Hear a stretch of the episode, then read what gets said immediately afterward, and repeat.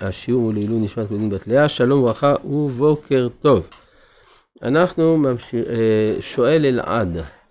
שלום הרב, הנעים והקדוש, הרב הזכיר כי יש זמן שבו השם לא רוצה שתהיה גאולה. כיצד אנו יכולים לדעת ולקבוע, גם במישור הלאומי וגם במישור הפרטי, מתי השם רוצה בגאולה? אולי כל מפעל הציונות הוא כנגד רצון השם. תודה רבה. התשובה היא, כשזה מצליח, זה סימן שהשם רוצה. עכשיו אנחנו אה, ממשיכים בפרק תו, פסוק למד א'. כן, התחלנו לראות, על, כי דבר השם בזב את מצוותו אפר, היכרת תיכרת הנפש ההיא עוונה בה. אז למדנו שלפי רבי עקיבא, היכרת בעולם הזה תיכרת לעולם הבא, והמילה ונחרטה שכתובה בפסוק הקודם מתייחסת לעבירה אחרת. לפי רבי ישמעאל שמדובר על אותה עבירה, אז ונחרטה זה בעולם הזה, היכרת תיכרת זה בעולם הבא, וזה שכתוב פעמיים היכרת זה דיברה תורה כלשון בני אדם. עכשיו, לעומת זה, מה עם עוון הבא? עוון הבא לא אמרתי אלא בשעה שעוון הבא, כלומר מעשה תשובה, אז אין כרת, כלומר הנפש לא נחרטת, היא מתחברת בחזרה, גם מכיוון שאין יותר עוונה בה. עכשיו, הגמרא מספרת שהקוטים, דהיינו השומרונים, הם לא קיבלו את הרעיון הזה, הם אמרו שאין שכר בעולם הבא, יש שכר רק בעולם הזה. ואז רבי אלעזר ברבי יוסף הקשה עליהם. אם תאמרו שיקרת תיקרת בעולם הזה, אז מה עם עוון הבא? לאו לעולם הבא. מכאן ראיה נגד הקוטים. כלומר, אם אחרי שהיא נחרטת עוד מוסיפים עוון הבא, אז, אז זה סימן שיש גם עוד עולם. אבל האמת היא שזה לא כרבי, דברי רבי אלעזר ברבי יוסף, הם לא כרבי ישמעאל ולא כרבי עקיבא. מדוע? משום שרבי ישמעאל וגם רבי עקיבא, הם רואים רציפות בין העולם הזה לעולם הבא. בשניהם נכתב הפועל כרת. ואז כי זה שהאדם נחרט בעולם הבא, זה בגלל שהוא כבר נחרט בעולם הזה. יכרת בעולם הזה ולאחרן תכרת בעולם הבא. זה בתפיסה של התנאים, שהתנאים רואים אחדות אורגנית בין שני העולמות. לעומת זה, הקוטים הם רואים את העולם כחצוי, העולם הגשמי והעולם הרוחני, אינם בעלי רצף, ולכן אצלם יכול להיות מצב של יכרת תיכרת בעולם הזה, ועוון הבא שזה בכלל לא אותו פועל, מדבר על עולם הבא. אבל מה המכנה המשות... אבל מה בעצם מאפיין את העולם הבא במידה והקוטים היו מקבלים, זה ששמה נקמה אלוהית, עוונה באה, ואין אפשרות של תשובה. מה שהתנאים דרשו, גם רבי עקיבא וגם רבי ישמעאל, שעוונה באה זה כדי לומר, כל... לא אמרתי אלא בשעה שעוונה באה, כלומר שהתשובה אפשרית. הרעיון של התשובה נראה זר בעיני הקוטים, ולכן הם אינם דורשים כך. כן, וזה מראה על uh, תפיסה uh, דמונית של היחסים בין הבורא לנברא, כשהעונשים הם באים בתור נקמה אלוהית, ולא בתור uh, תיקון של האדם. פסוק למד ב', והיו בני ישראל במדבר. וימצאו איש מקושש עצים ביום השבת. מה זה עושה פה? פשוט מאוד. אנחנו מדברים על כך שיש שורה של עבירות שהם כנגד כל התורה כולה. אז בתחילת הפרשה, מאיסת ארץ ישראל, כי הרי שקולה ישיבת ארץ ישראל, כנגד כל המצוות שבתורה. אז אם כבר, אז מדברים על עוד דברים ששקולים כנגד כל התורה כולה, למשל עבודה זרה.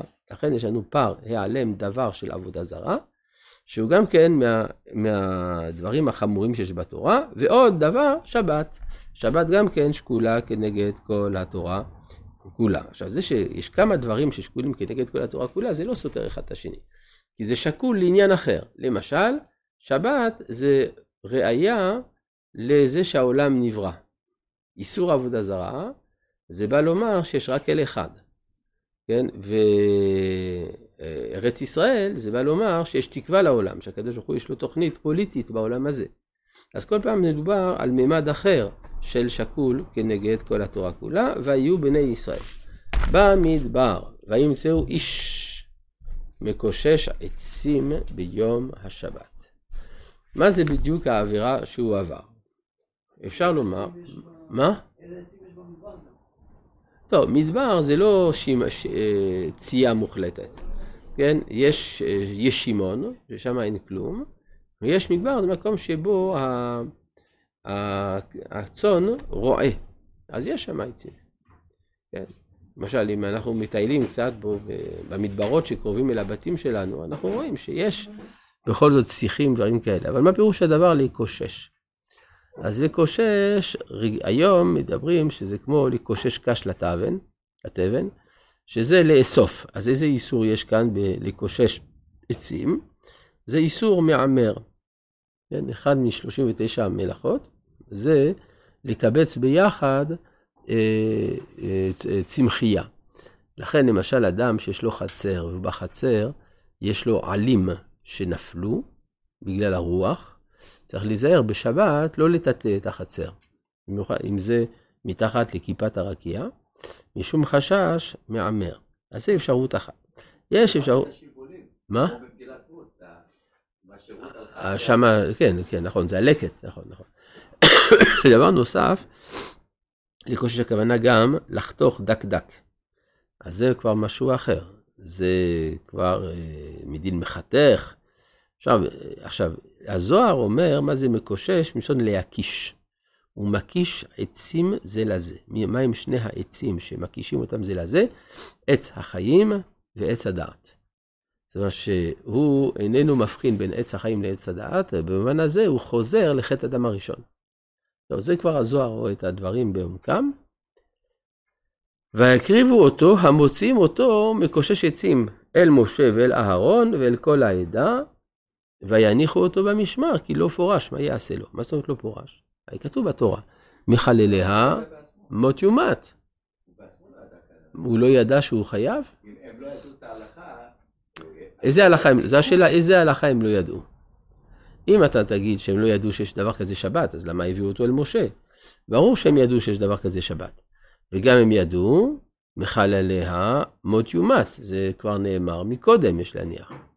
אלא הם לא ידעו איזה מיטה, האם סקילה, שריפה, הרג או חנק, זה לא נאמר להם בשלב הזה. יש לנו פה בעיה, לפי ההלכה, כשרוצים לחייב מישהו מיטה, צריך להתרות בו, ושההתראה תהיה גם שיגידו לו שהוא חייב, מה הוא חייב, וגם איזה סוג מיטה הוא חייב.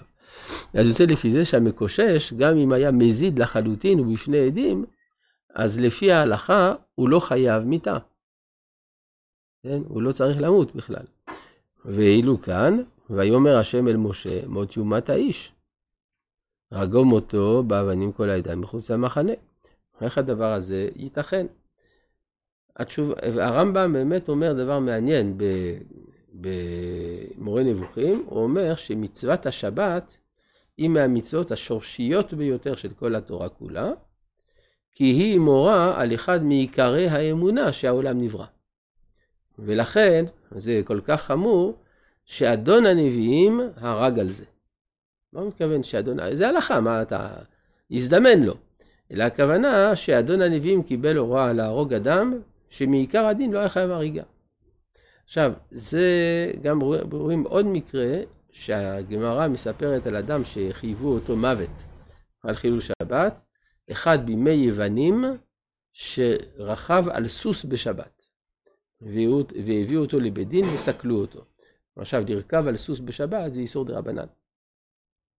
וגם אם נאמר שיש פה איסור אה, של, של מלאכת הבעל חיים, אז זה רק איסור, זה, זה מצוות עשה של שביטת הבהמה. אז ודאי שלא חייבים על זה מיתה.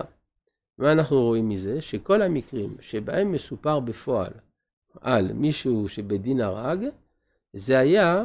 דווקא בניגוד להלכה. מה זה בא לומר? שאם הולכים לפי ההלכה נטו, אי אפשר להרוג אף אחד. כמעט. כלומר, הפחד הגדול שיש מעונש מוות במדינת הלכה, הוא לא מבוסס. פשוט ההלכה עשתה הכל, כדי שיהיה בלתי אפשרי לבצע עונש מוות. אולי הם פחדים בבית מדינת הלכה. נכון, נכון. היום יש פחדים כאלה, אבל זה לא מבוסס בכלל. כי אם הולכים לפי ההלכה נטו, אין אפשרות להרוג אף אחד. אלא כל המקרים היו מקרים שהם היו חריגים, לפי צורך השעה, כמו שאומרת הגמרא, לא מפני שראוי לכך, אלא מפני שהשעה צריכה לכך. רבי חנניה בן עקשיא